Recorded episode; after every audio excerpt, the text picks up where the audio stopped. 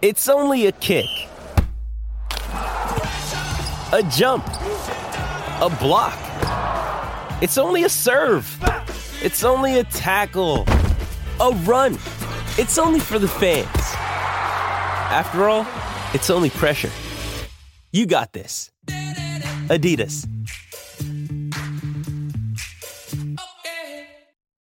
At Evernorth Health Services, we believe costs shouldn't get in the way of life changing care, and we're doing everything in our power to make it possible. Behavioral health solutions that also keep your projections at their best? It's possible. Pharmacy benefits that benefit your bottom line? It's possible. Complex specialty care that cares about your ROI? It's possible. Because we're already doing it. All while saving businesses billions. That's Wonder made possible. Learn more at evernorth.com/wonder. Welcome back, everybody. Hope you all had a great weekend. We have a ball game tonight. A publisher has passed away, and a castle is coming down. I'm Mike Morgan, and we're down in Alabama.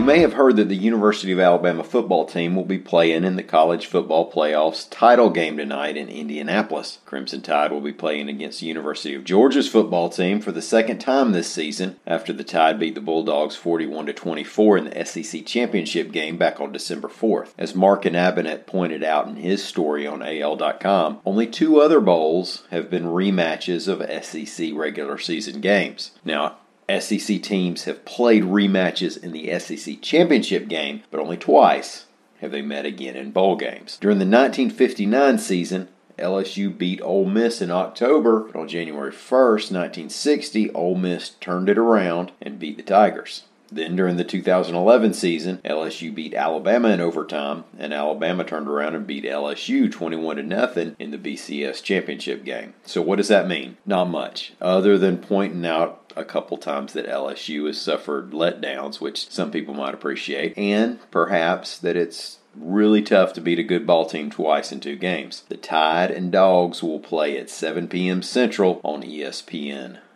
A longtime Birmingham news publisher passed away late last week, reports AL.com's Greg Garrison. Victor Hanson II was publisher of the News from 1983 until 2000. The Hanson family once owned the News and sold it to the Newhouse family in 1955, but the Newhouses kept Hanson's in news leadership positions until 2009. Hanson's father, Clarence B. Hanson Jr., had been a publisher, and later, his son, Victor Hanson III, was the final Hanson publisher. Victor Hanson II was 91 years old.